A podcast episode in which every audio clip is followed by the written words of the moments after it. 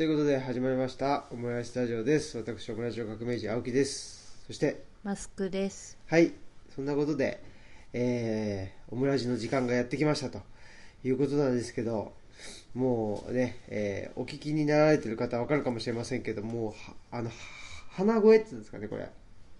鼻水が止めどなく流れてると。絶え間なく注ぐ。そうですね。液体の名をはい。鼻水と呼ぶことが？はい。呼ぶことが？なんですかね？できますか？できますか？できますかね？できますね。何なんでしょうこの。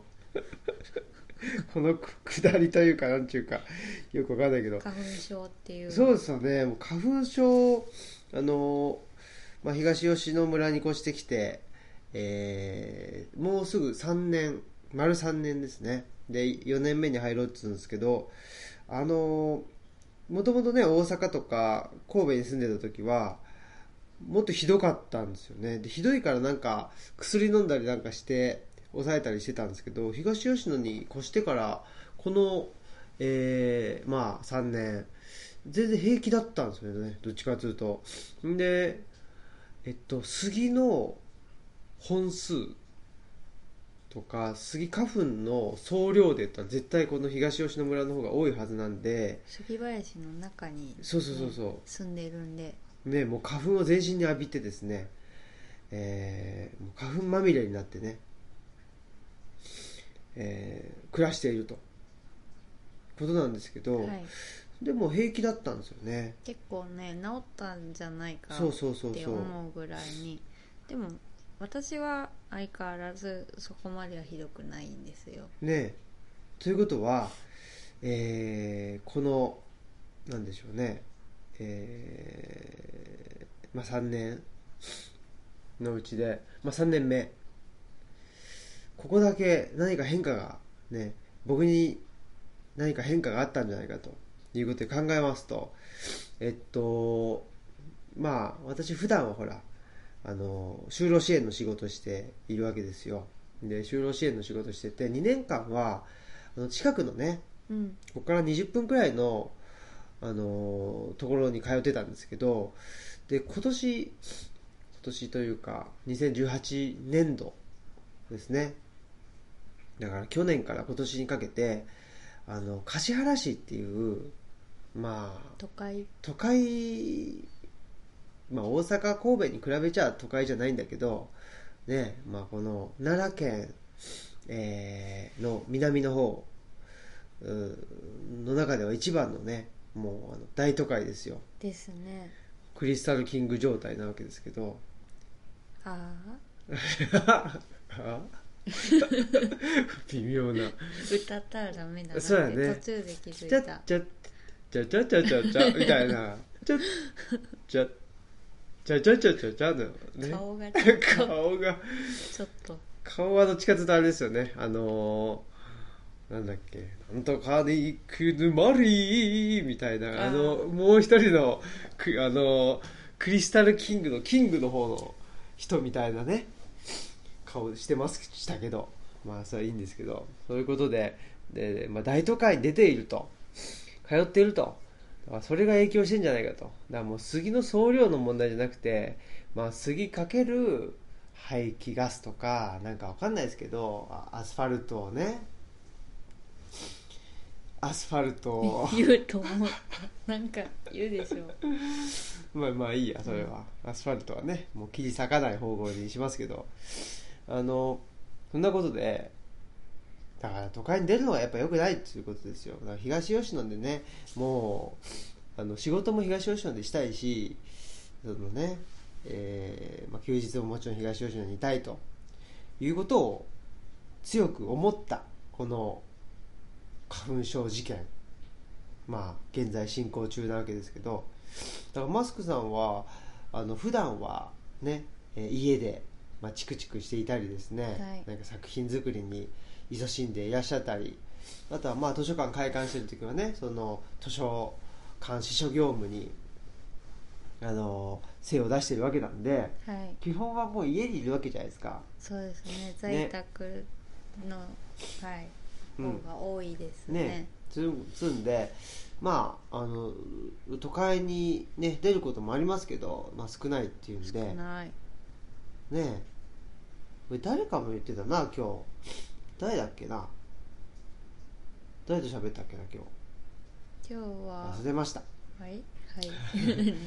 誰かもほら大阪行ってで一泊してでその時になんかお布団をえっとお布団おそこに干してたお布団がで寝たら次の日がひどかったっていう話今日してたな。マダムじゃないです。違う。あ海老原さんだ。わあはい。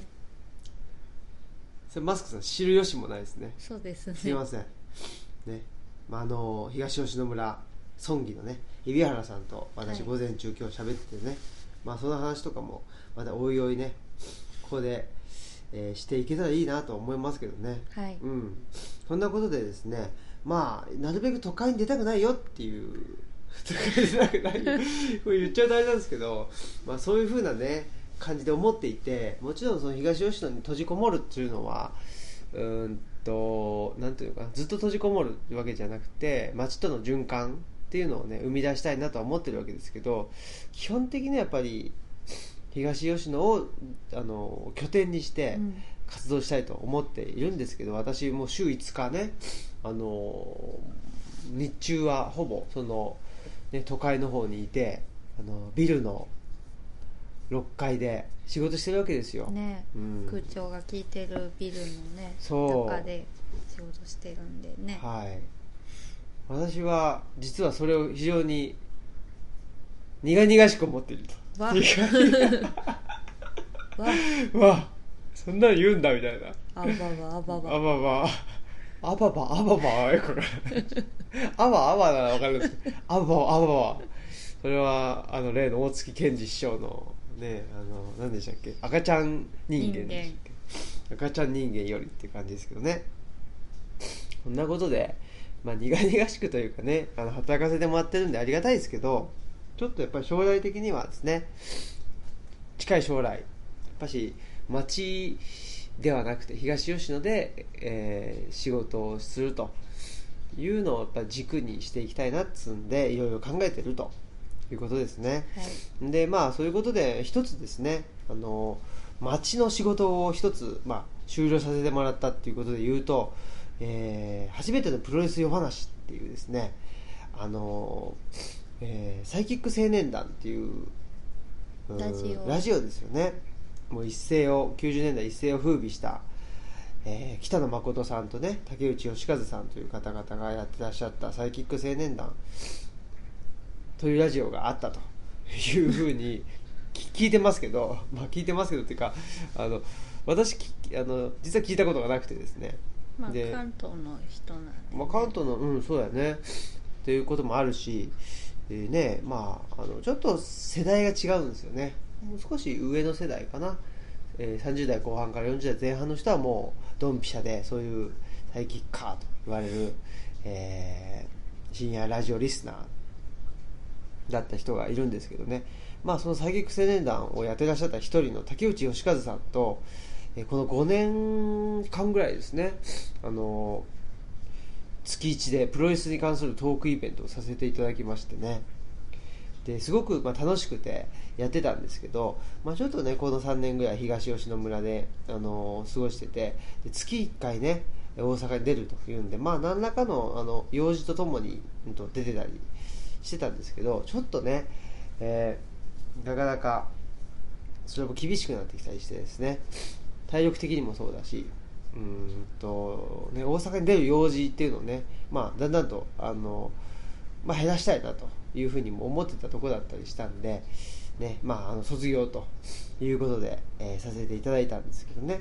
でもまああのまた遊びに来てねっていうあ感じで言っていただいてだからレギュラーはもう卒業したけれど、まあ、ちょっとたまにあの来るゲストみたいな感じで参加させてもらうんですかね。そうですね、まあ、ありがたいことでそのえーっとアワーズルームっていうね大阪の肥後橋のあのビルの一室にあるですねあの怪しい空間がありましてそこでその竹内義和さんがやってらっしゃる空間なんですけど、まあ、そこをね実質的にその取り仕切ってるあと大鳥さんという人がいるんですよ。でその大鳥さんが、まあ、竹内さんのマネージャー的な仕事もしてたりね、されてるんです。そうそうそうオートリーヌさんね。オートリーヌさんが非常に人格者でしてですねえー、やっぱしなんていうかな頼れる兄貴っていう感じでね。竹内さんも、まあ、兄貴と呼ばれてるわけですけどオートリーヌさんも、えー、やっぱしきちっとしてると、うん、いうことでね、あのー、まあ、信頼していたのでなんていうかな。やっぱこっちもねちょっと不義理にはできないなっていうところもあって、うん、でまあちょっと言い出すのもねどうしようかなと思ってたんですけどやっぱりオートリーヌさんも何ていうんですかね。東吉野村での活動の方がプロレスよりも大事ですと。この比較がよくわかんないですけど。ねまあそういうふうにえーまあ、快くね送り出してくれてね、ね。まあ、いつでもねあのまた来てねというふうに言ってくれたと。いうことですのでまたね、えー、まあ、アワーズルームにも出演させていただくということになるかもしれませんしね。このオムラジでもえー、最近はちょっとね配信してなかったですけど、うん、ねえー、っと去年のねお一昨年の年末とかかな？まあね、えー、と竹内さんとのねお話とかも配信してますしやっぱしね竹内さんのなんていうんですかねトーク。ねあのなんかなんつうまあ微妙な微妙なって言っちゃ悪い意味だけど絶妙な間とかね、うん、うん、やっぱ言い回しすごいですねやっぱね。さすがプロっていう、うん、あとねその怒られたら、うん、まあ、やめたらいいじゃないかみたいな感覚とかもね、すごく共通してるというか、ね、まあ、そこから学ばせて、ね、もらった部分もあるんじゃないかなってそうそうそう。やっぱりねあのそれ竹内さんのプロレス論にも共通してるんですけどやっぱりプロレスラーたるものとかあとはまあやっぱ表現者たるものですね、えー、きちっとその自分のあのスタンスっていうのを明確にしてで自分の表現をですね、まあ、磨き続けねばならないと。で逆にやっぱりそのその人がその表現方法をあの自分なりに受け止めて思いっきり表現してるんだったらそれはそれでいいっていう。だからそこのなんだろうな、まあ、結果がついてきたら一番いいし結果って大事なんだけど結果だけで判断できないししないっていうところですよね、うん、でまあそれでプロレスとも共通してて、まあ、勝ち負けなんだけど勝ち負けだけじゃないっていう部分。そういうのってすごく人生にも通ずるところだしね、うん、やっぱしね あれなんか不思議な相づちが入ったけど大丈夫かな？え感心したんだけど。ありがとうございます。そうかそうか。おかしいな。あおかしいな。そうやっぱりね相手の技を受けるみたいなところがプロレスの基本なわけでやっぱりそれってなんだろうな自分だけ、えー、いい格好してりゃいいってわけじゃない、ね、相手を立てるところは立てるし。ごもっとも。そうなんか不自然な不自然なねありがとうございます。不自然なあのー、相づちいただきました。そういうことで、まあ、ありがとう竹内さんと。ありがとうオートリーヌさん。ありがとうプリティッシュバタードッグさんと。バタードッグさん。バタードッグさん最高ですね。うんそんなことで、えー、プロレス夜話ね5年にわたってありがとうございましたと。いうことでした。はい。そんなことでまあ一つね、えー、都会のお仕事が終わったよっていうところだったんですけどあれですか？えー、その間その間とこの1週間あのマスクさんも大阪に出ていたと。はい、はい、そこで衝撃的な事件があったということですけど、はい、どんなことがあったんですか？えっとですねあのとある冊子にまず、はい、あのまあ、旅に関わる冊子にちょっと文章を何か書いてくれっていうふうに言われて、うん、それで、えっと、ある本を紹介する記事を書いたんですね、はいはい、でそれが、まあ、井上直久さんあの耳をすませばの作画ですごい有名なあの画家さんの書いた小説の文章メインの本で、と迷路の街で聞いた話っていう本がすごく好きででそのことを書いたらそれをたまたま読んだ人が今井上直久さんの絵の個展を、えー大阪梅田でやってるよっていうふうに教えてもらっておであのそいつは行かねばっていうことでうん。足を運びました、あらもでですねう大阪までね。はい大阪までちょっとなんとか期間短かったんですけど行きました。はい。はい。でそしたらねあのなんか男性の方がいるなってあの背の高い男性の方が会場にいるなっていうふうに思ったんですけれど、はい。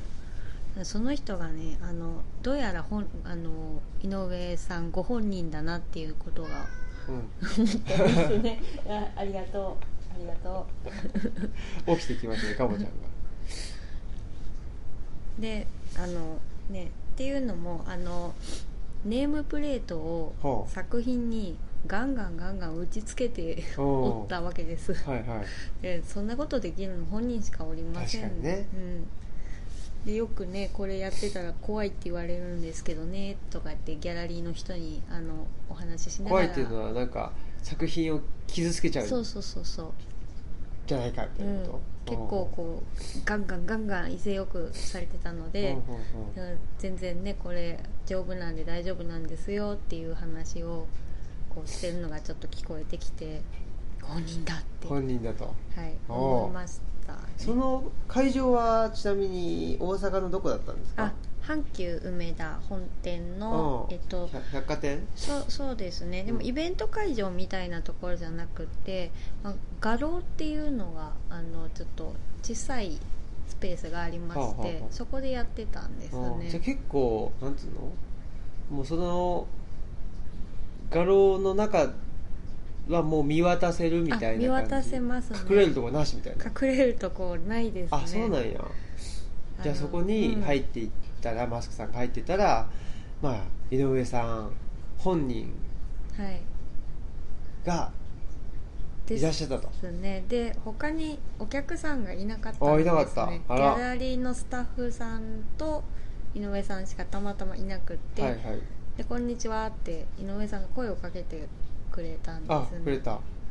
でもちょっとあの まだ早いみたいな。何がですか？いやなんかまだ早い。あんまりこうご本人に会いたいっていう願望とかこう SNS をチェックしようとかあんまりそういうこう願望がないので、でもあれでしょ？その作品自体はもうそれこそ小学生の頃からとか、20年ぐらい好ねきで、でもまあ古典を見たのはもう本当20年前ぐらいに安曇野で大きなものがあってそれ以来だったんで、はい。とにかく何度も持っている本を眺めるっていうめで方をずっとしてきたんですけどね、それがいきなり「こんにちは」ってすごい気さくに、うん。あの声をかけられて、うん。どうしたらいいか。まあもちろん「こんにちは」ってあの言うんですけど、うん。そうですね。挨拶されて挨拶返すっていうね。そうですね。基本のビジネスマナーですね。そうですビジねネスじゃないか。普通のマナーですねこ 人間マれナー人間マナーですね。でもちょっとこうあの気づいてないふりをしようかなっていう感じで思っとったわけなんですけれどはい。でもなんかもうそれもできなくなっ できなくてなり。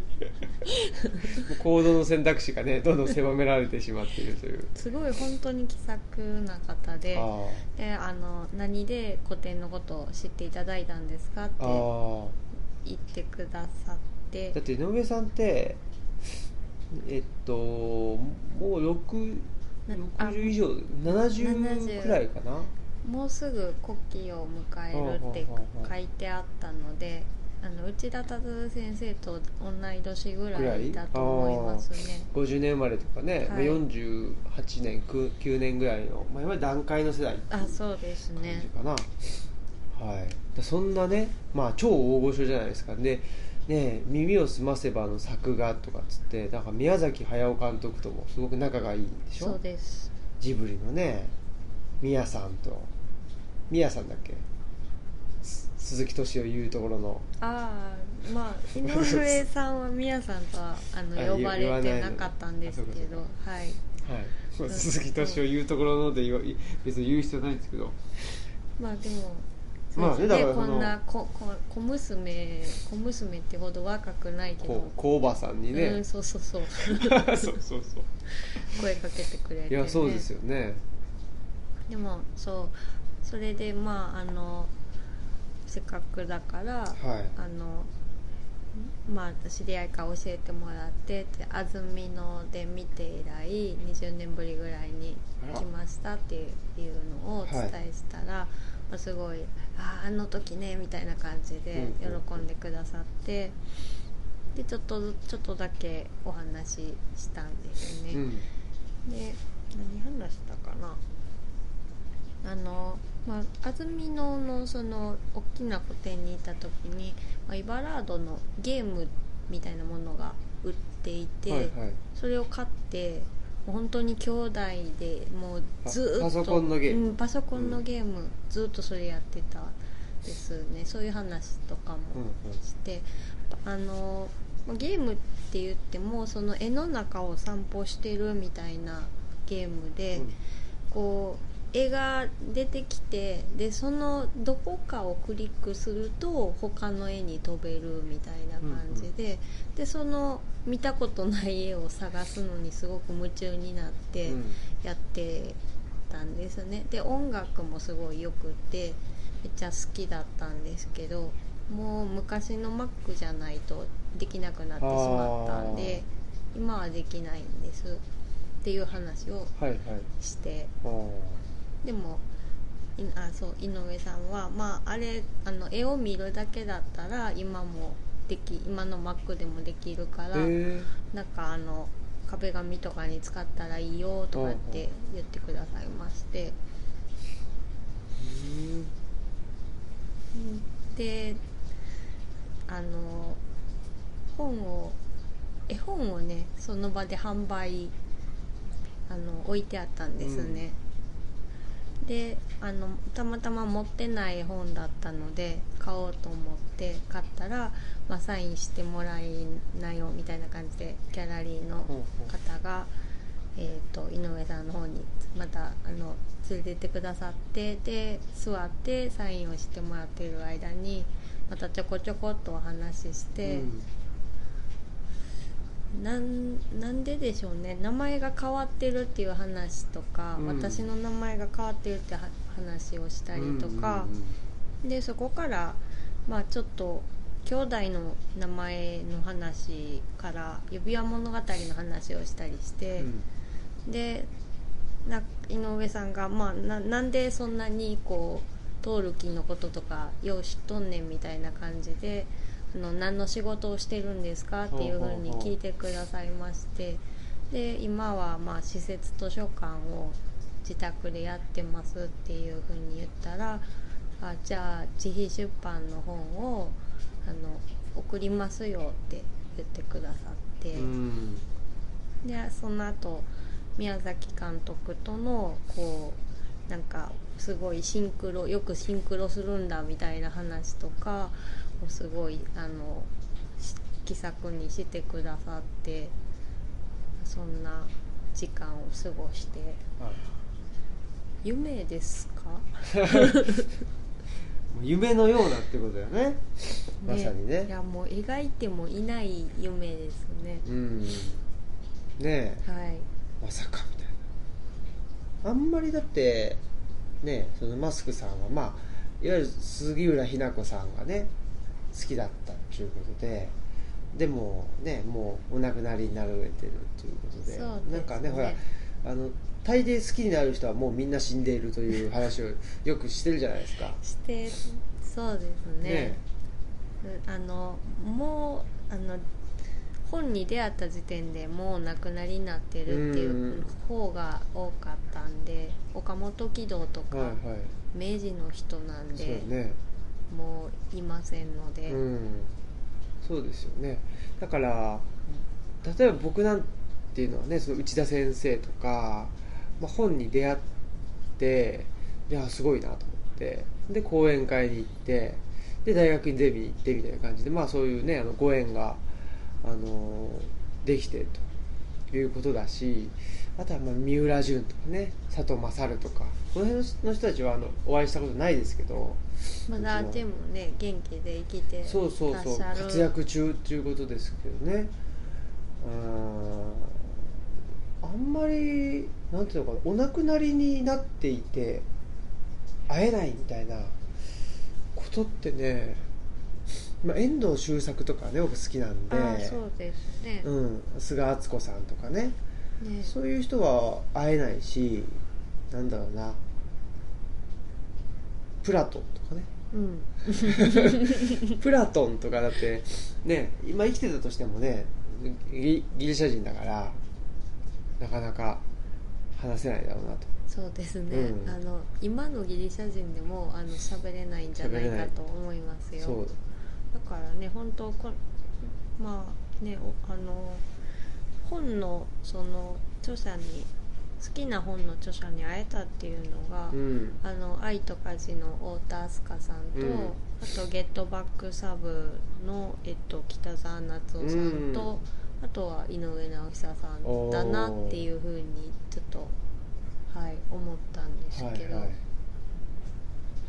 い。いいじゃないですか。うんすごいね嬉しい体験でしたね。でしたね。いやいいですねはい。はい。あのーね、まあ、そういう井上直久さんと会えたよっていう多分その日かな。僕あの仕事でねあのそば打ち体験と言って言ってたんですよ。そうや。そう。あのねと利用者さんを一緒に連れてそば打ち。そばをねそば粉と小麦粉混ぜて何対何でみたいなやつで。んで行ったんですよ。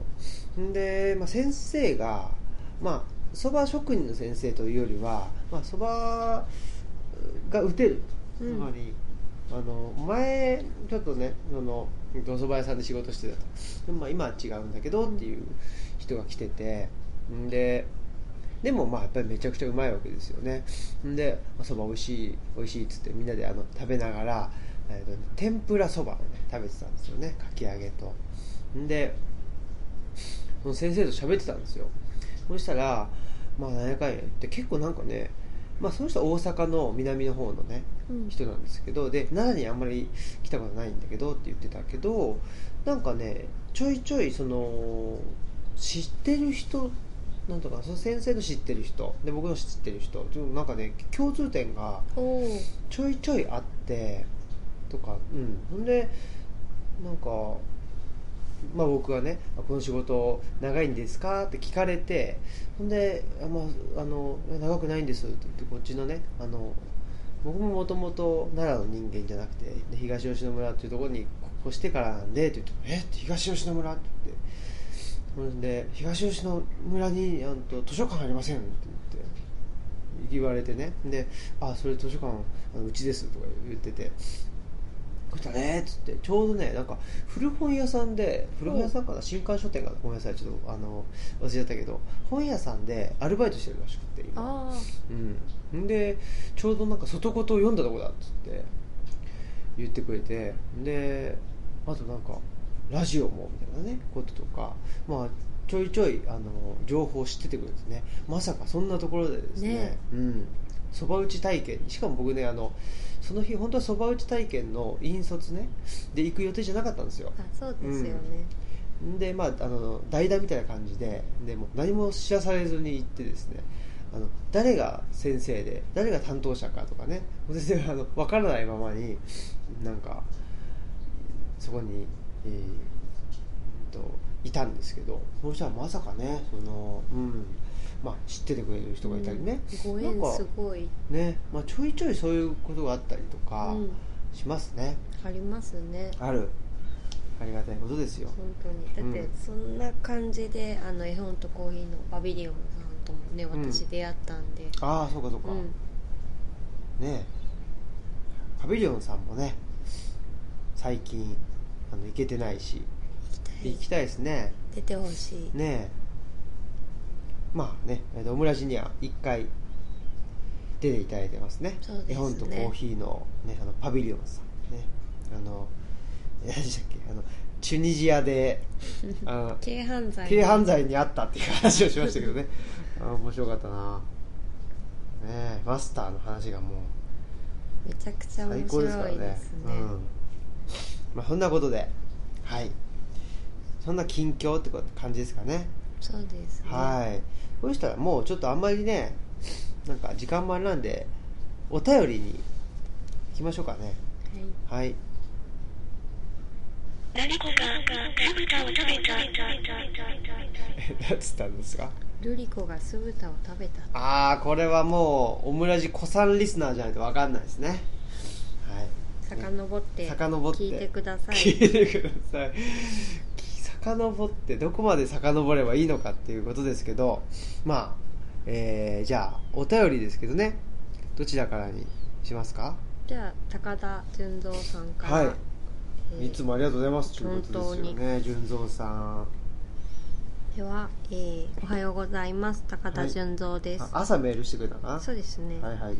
2月の山村夫婦砲弾と西尾さんののほほんと暮らすの会から暮らしのヒントをいただいたように思います。あ。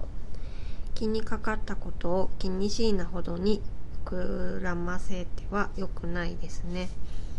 気づきが大事なこと気がついたことはあ 待って。カスカスハスキーボイスになってきましたね。ジャズとかね歌いた。いいじゃないですか。ボヘミアンっていいあの人なんだっけ？桂木まあいいか。はい。気がついたことは意識的に対処できるようになりますから。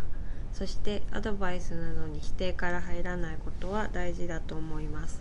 また暮らしのスピードを少し落とすと頭ばかりが焦るのを落ち着かせられそうです。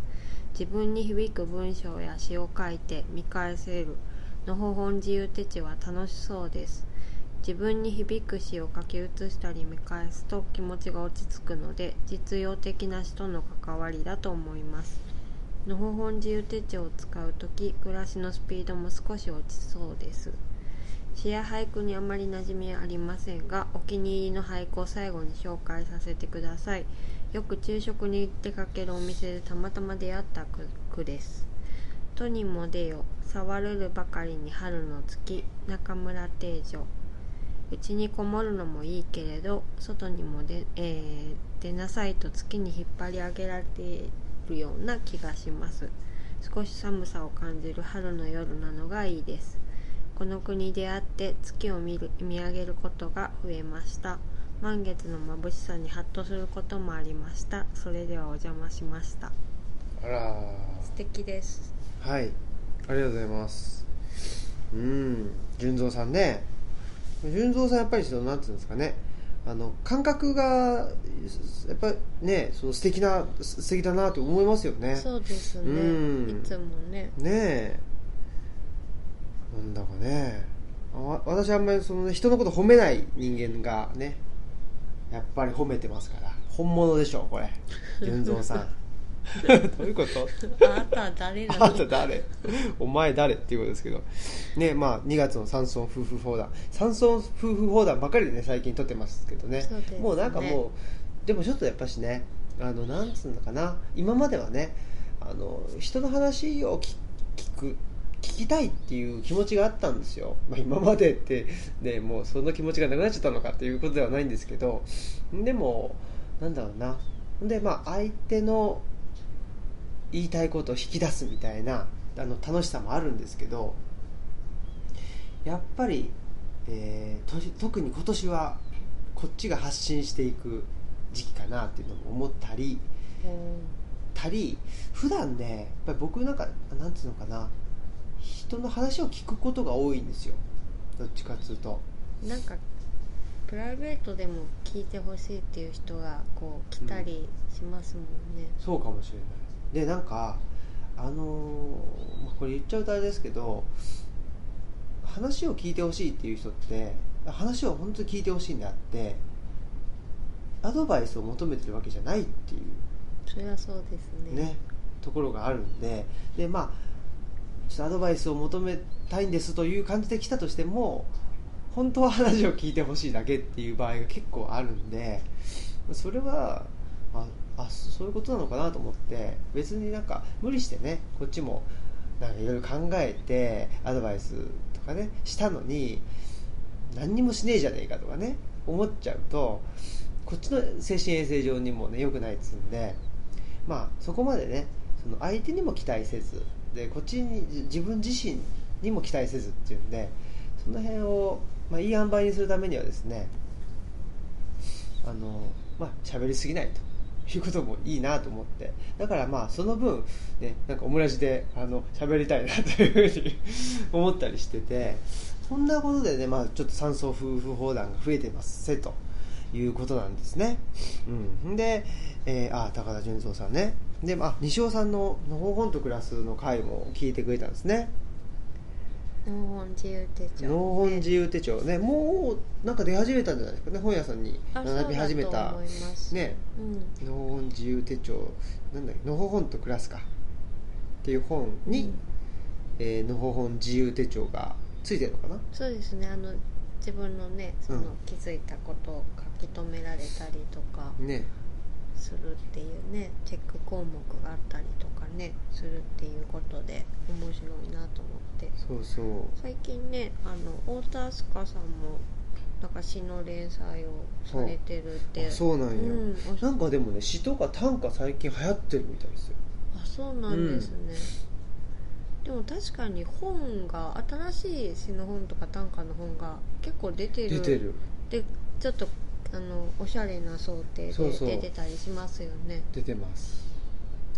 でもそうなんかそう高田純三さんのね紹介してくれた句もすごい良かったですけど、なんかふとやっぱりあの詩とか歌ってふとした瞬間にこう頭に浮かんでくるっていうか空でこう浮かんでくることがありますよね。あそう。はい。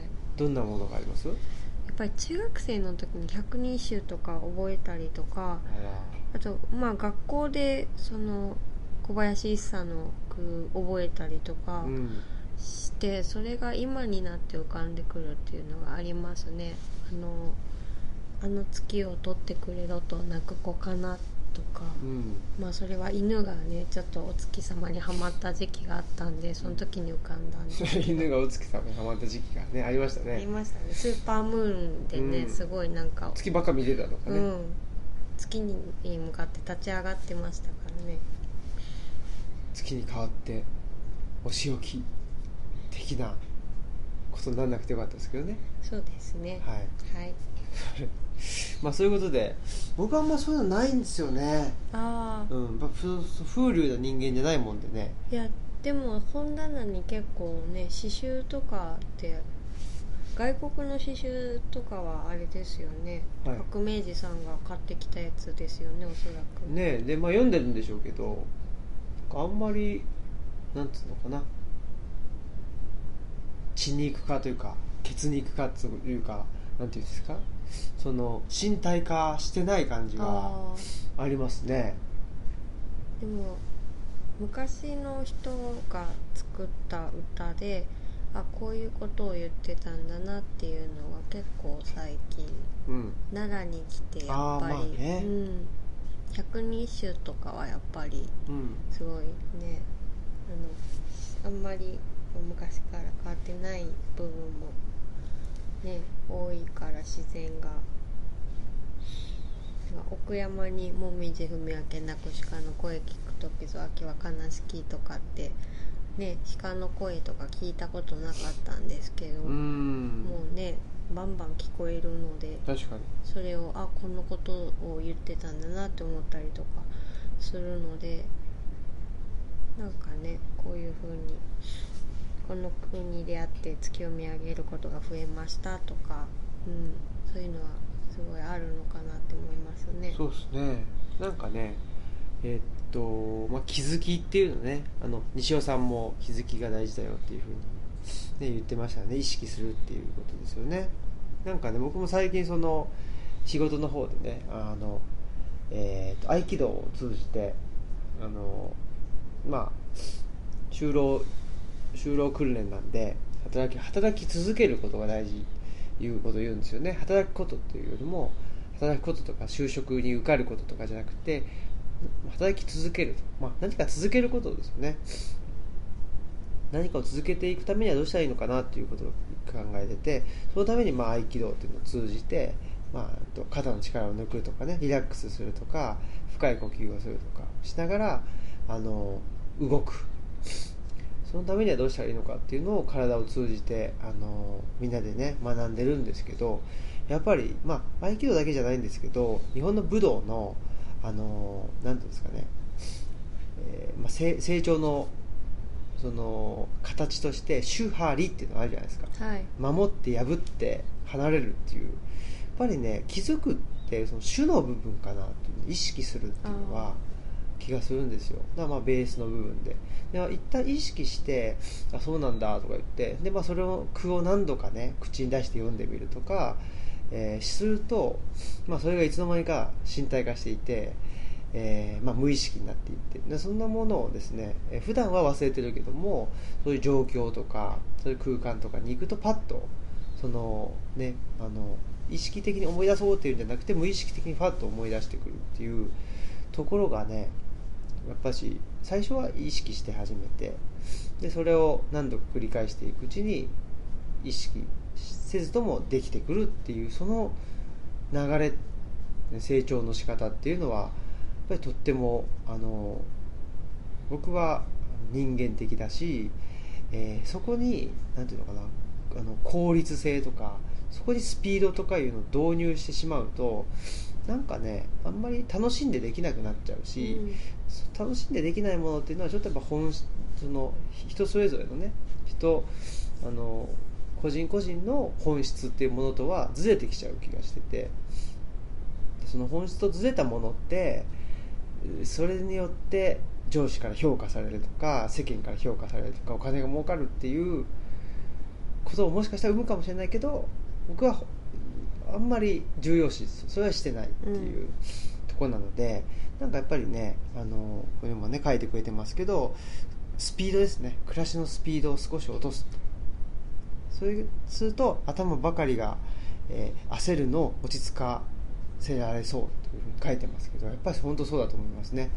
暮らしのスピードを少し落とすとやっぱりその人の本質的なもの、うんから離れにくくなると思うんですよ。で頭ばかりが焦る頭ばかりが焦っちゃうとああした方がいいんじゃないかこうした方がいいんじゃないかというとその人の本質からまた外れてしまうというところだと思うんでね気づく暇もなくなっちゃうそうそう気そう。がしますね。ねえ。つうわけでねもうスピードっていうのはね。やっぱりどうしても僕の方はどっちかというとスピード速くなっちゃうタイプだと思うんでね。まあそのスピード速くするタイミングも重要だと思うんですけどあの重要っていうかな。やっぱり必要だと思うんですよね。だけどまあずっとアクセル吹かしっぱなしとかねずっと速いスピードっていうのを求めちゃうと、えーまあ、エンジンにも負担がかかったりですね。ね、まあ、燃料が急にいきなんつうの気づいた気づいた時にには燃料がめっちゃ少ないとかね。そんなことに、まあ、あの車的に言うとそんなっちゃいますんで。そうですね、うん。なんかゆっくりずっと走り続けるっていうのがねいいんじゃないかなそうそうそう。思いますね。そう思います、はい。ということでありがとう高田純三さんと。ねいつもねいやこういう感覚でねオムラジオ聞いてくれてる人がいるんだなっていうね。本当にね、はい。全然ねまだお会いしたことないんですけど、なんかもうねこう会話してるような気持ちにね。なってきますね。そうっすね。こう感覚を共有しながら会話してるみたいな、ありがたいですね。でお便りがはいはい。実はもう一つあ。来ています。ありがとうございますでは読みます、はい。えーオムラジネーム勇者さんお。から、まあ、職業はね今もう勇者ですね。はい。はい。で先日はお便りを読んでいただきありがとうございました。そうですね。手紙くれたんですね。そうですね。今回はメールです、うんうん私のデジタル化についてまた教えてくださいと一言おっしゃっていただきましたのでデジタル化についてぼんやりと考えていることを一つ挙げてみますね。それは自分の身体感覚をデジタル化するということなんです。これは言い換えるとえ待つということをしない人間になる。もしくは待つことができない人間になるということになりますでしょうか。うん。なんというか今の会社は機械の速さに合わせて動いてやらないと居心地よく生きていくことができない気がします。でもそれって人間そのものが持つ速さとは違うわけですよ。人間はもっと相手のことやことを思いやったり悩んだりとかそういった時間を浪費しつつ一定の時間をかけながら生きていくものだと思うんです。実は今私が感じている、えー実は今私が感じている危機感がありましてそれはこれ以上技術が進むかっこデジタル化するとおそらく人は生きる努力をする必要がなくなるっていうことなんです。それって生きている意味があるんでしょうか？追伸。この私なりのアナログデジタルという話はこの場ではうまく語れそうにありません。本来であればオムライスラジオで革命児やマスクさんにそれは違うんじゃないですかといったようなことも言っていただきながらおしゃべりができると面白いかもしれないななどと妄想しています。あしからず追伸にとりあえず携帯をスマホに変えるのが私のデジタル化の第一歩かなと思います。今のところ予定はないですけれどということでした。はい。勇者さんね。そうかそうか。デジタル化しようとしてるけどなんか難しいみたいなねことを言ってたんですよね。そうですね、はいはいはい。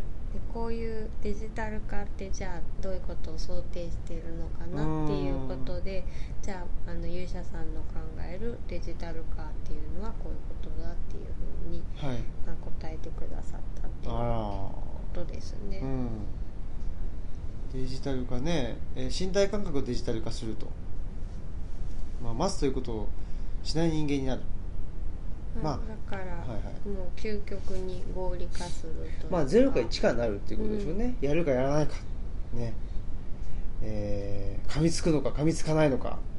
っていう話ですよ。長州力的に言うと。そうですね。使命を飾るとかじゃなくてね。あそうそう。し そうですね。長州橋本のね、えー何こらたタココラ問答的に言うとそういうことなんですけどさっきの話ですよね。あのこれやっぱね僕両方必要だと思うんですよ、うん、アナログな部分とデジタルな部分って両方めっちゃ必要でさっきの話で言うとやっぱりマイペースに歩くとかマイペースに、えー進み続けるこれは僕アナログだと思っていて、うん。でまあ、アナログに生きる。基本はね。でそこで、えーここぞという時に、まあ、その感覚をデジタル化自分でできるっていうこと。させられるじゃなくてそうそうそうそう。ちょっとこうビューンって進む瞬間はうん。進むみたいな、そうですね。だからね自分の感覚をデジタル化するっていうふうに思ってるんだったらいいと思うんですよ。でも会社がデジタル化していき、まあ、OA なんてねオフィスオートメーション化なんてよく言うんですけど OA 化しましょうみたいな感じで全てを効率化していきましょうと。でそこに飲み込まれてしまっている。もしくはなんか周りが速くなっていくけどついていけないみたいな。これってデジタル化するというよりもデジタル化、まあ、周りがしていて自分はデジタル化を強いられているという状況だと思うんでこれはやっぱり居心地が悪いですよね、うん、だからその辺で、まあ、ここにもね書いてますけど今の社会がね機械の速さに合わせて動いてやらないとっていうことですよね、ね。うん、でもそういうまさに今したような革命児さんが今したような話をルッチャにも文章でうん。書いていますよね、ルッチャ第3号にもね。はい。まあ機械の便利さはもう知ってるので、それを全部捨て去ってっていうことはねこの今の時代社会に生きている以上難しいというかもうそれはそこまでしなくていいんじゃないかなっていう気もするので、まあ本当にそのここでね土掘ったりしながら暮らしながら、まあ、SNS でずっとその模様を配信してみたりするっていうのもねなんか今の新しいあり方なのかなって思ったりしますね。そうですねでえーっとね、まあ、危機感。ねこれ以上技術が進むデジタル化するとおそらく人は生きる努力をする必要がなくなるんじゃないかと。いうことなんですけどこれはなかなかですねえー難しいと。でも僕もそう思ってた時期があったんですけどえっとこのね最近読んだ本いい本がありまして面白い本がね吉藤オリーさんっていう人なんですよ。でこの「サイボーグ時代」っていう本がありましてでこれサイボーグ時代ってまああの何を言ってるかっていうとこのデジタル化とかですね AI 化ですよね。えっととかまあテクノロジーうんですよね。でこれ書いてあるんですけど、えっとね、やりたくない仕事をやらなくてよくするためにテクノロジーを使いやりたい仕事ができなくなった時の解決にもテクノロジーを使うと。はい。いうことなんですよ。だからテクノロジーに使われちゃうっていうんじゃなくて主体的にテクノロジーを使っていく。そういうあのスタンスに立てばですねつまりあの人がまあ生きる努力をしなくてもいい部分もあると思うんですよね。全方位的に生きる努力をししなくちゃいけないっていうのはそれしんどいんで。自分がまあやりたいことがあってでそのやりたいことだけに集中するために他のやらなくていいことをテクノロジーに任せるという考え方だととっても未来は明るいなと。思えるような、まあ、この本なんですよね。おううん、でこれ吉藤ウォリーさんって、えっとまあ、本人は引きこもりだったりとかあと,、えっと ALS っていうね、まああのなんですかねもうずっと寝たきりになってしまう、ね、あの筋肉。あ筋一週そうそうそうそう。あれですね。はい、筋肉がまあどんどんと病気ですそうそう病気です、まあ、障害ですね。で萎縮してしまって、えーもう起き上がれなくなってしまってっていう人がまあえー何かしたいことがある？その、えっと、お仕事したいとかそういう人たちがえっとなんですかね、えーしたいことができるようになるためにテクノロジーを使うと。だからできないことが認識できている人その人たちがやりたいことをできるようにするっていうのがテクノロジーだよっていう言い方をしてるんですよね。それってできないことが明確な人でもやりたいことがある。でもできない。じゃあどうしたらできるようになるのか。テクノロジー使いましょう。という考え方。こういう考え方をする人にとってはあの今の時代ってとてもいいしあの勇者さんが言ってる、まあ、デジタル化っていうことがあのチャンスが広がっていくっていうことになると思うんですよね。確かに。うん。だから。でも本当ですね。なんか私もその足がちょっと不自由なんですけど、なんかその方がすごいあのシンプルになったというかあのすごい明確になった気がして、じゃあなんかあのなんだろう。こうねだから走ったりとかなんかこう足で稼ぐみたいなことはちょっとできないから、うん。じゃあその部分をまあなんかねあの SNS とかに頼インターネットとかに頼るとかまあなんかそういう部分なのかなっていうのはとかね、うん、どどこをそうデジタル化するかっていうのがすごいはっきりしてるので。でも冬はぜあんまりたくさん出歩けないとかすごいはっきりしてるので。そうなんです、うん。だから、まあ、あのこれもねルッチャ第3号に書いてますけどえっと、まあ、町と村の差っていうので町は余地があまりない。で村は余地があるっていう話をしてるんですよね。で余地って何かっていうと自分が関わっていく、まあ、その関わっていくコミットするうーなんていうんですか余白。部分が村っていうのはたくさんあるよっていう話をしてて町っていうのはもうほぼですね普通の生活を送る上ではもう全部あの出揃っちゃってて特に不足が見当たらないっていうのが町だからまあ便利だし、えーままあ、それを過ごしやすいという人もいると思うんですけどね。でさっきの話で言うとやっぱりできないことが可視化している社会の方がそのテクノロジーを使うっていう意味ではあのテクノロジーを使う場面が見やすい見えやすいから。そうですね。だってねゴミ拾うのにもねおばあちゃんおじいちゃんばっかりだからそんな無理できないとか、ね、そうそう。腰痛いじゃないかとかねはっきりしてますそうなんですよ、はっきりしてるんでそういうとこではやっぱりね見えない部分でもやりたい部分っていうのがたくさん見えるんでテクノロジーがこれだけ進歩してる社会ってめっちゃ明るく見えるんですよ、うん、だけどやっぱり街に住んでてあのとりあえずは何もなくても生活できると。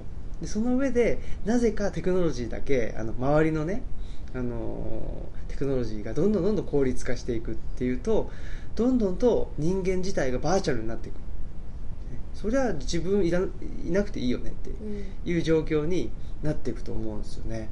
だからあと、ね、勇者さんおっしゃる通りでデジタル化しているっていうことで、えっと、生きる努力しなくていいっていうふうに感じてる人っていうのは街に住んでる人でとっても多いと思います。僕もやっぱりね前はそう思ってたんで。だけど自分自身がまあ障害を負うとか、えっと、できないことがたくさんある地域に住むとかそういうそのできなさっていうのをあのなんていうのかな認識するとかできなさが可視化された世界ではテクノロジーの進歩デジタル化っていうのは悪いことばっかりじゃないっていうことなんですよね。それをねまああのサイボーグ時代っていう本にいろいろあのすごくね文字も大きくてまああのなんでしょうね、まあ、本当に本を読む人からするとけって あのねなんか思うところもあるかと思いますけど結構面白かったですね。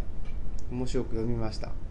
すごい付箋たくさん貼ってますね。そう。あのー落合陽一さんがねえっと推薦してたんでちょっと鼻血んでたんですけど。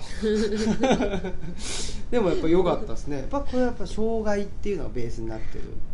その吉藤さんのなんと、えー研究とかね活動の動機にねそこがやっぱり、うん、ベースにあるっていうのがすごくねなんていうかなあの AI 化とかデジタル化っていうのが本当バーチャルになりがちな一方でこの本はあのすごく地に足ついたあの本だなっていうこと思いましたね。ぜひぜひ読んでみてください。勇者さんもね。うん。まあ読まなくてもいいですけど。読んだらなんかちょっとだけ見方が変わるかなっていう気はしますね。うん、まあ、そういうことで。はい。はい。ゆうじさんありがとうございました。ありがとうございました。はい。ねやっぱし同じようなあの関心を、ね、僕持ってたんでそういう人がねこのなんかオムラジオを聞いてくれてると思うとね嬉しいですね。そうですね、うん、会ったことないけど、うん。嬉しいというかね、まあ、これも一種のねそのデジタル化のあの恩恵をねね。我々も受けてるし。だからねあのこうこうやって簡単に発信できるね、うん。そのテクノロジーがなかったら、うん。ね勇者さんともこういうふうにつながれてなかったんだなって思いますそうですね、ねなのでぜひできないことを見つけると楽しくなるかもしれないはいですね。本当ねいっぱいあるんですけどなんかなかなかこう可視化されないというかう、ん、ね。まあ、前傾化してこないっていうかね、うん。うん、そういうことがありますよね、うん。まあそんなことでじゃあエンディングいきましょうか。はい。はい、お願いします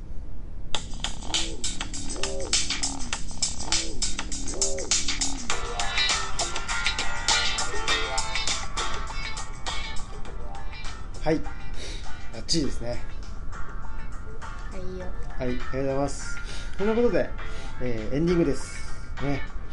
えっと、絶賛、マスクさんの、あの、個展開催中で、もうそろそろ終了ですね。はいえっ、と、今週の、えー15日金曜日3月15日金曜日に終了するんですけれど、奈良富雄のチロルさんという雑貨屋さんでやっている、まあ、昔々青木都糖度と刺繍の小物店という個展が、えーもうすぐ終わります。はい。結構ソールドアウトになってしまったものあーすごいですね。うん、あるんですけど、うん。でも一応ごあの購入した方があのみんな協力してくださってまだソールドアウトになってるけど見られるように置いてくださってるので、うんうんうん。あのぜひなんか見ていただくだけでも嬉しいので。そうですね。うん。で15日最終日ね金曜日はマスクさんも在在店在労しておりますんでまあちょっとね狭い狭いちっちゃい。雑えー雑貨屋さん、はい。かわいいね。雑貨屋さんですけどね。ぜひあの足を運んでいただいてね。あのそうそうそう。オムラジ聞いてますと。一言言ってもらえばね。ちょっと青ざめる。青ざめる。あれはねはっみたいなね。ありますね。あいますね。マスクさんって言われね日常の中でマスクさんって言われた時のちょっとこの恥ずかしさね。いやいいっすね。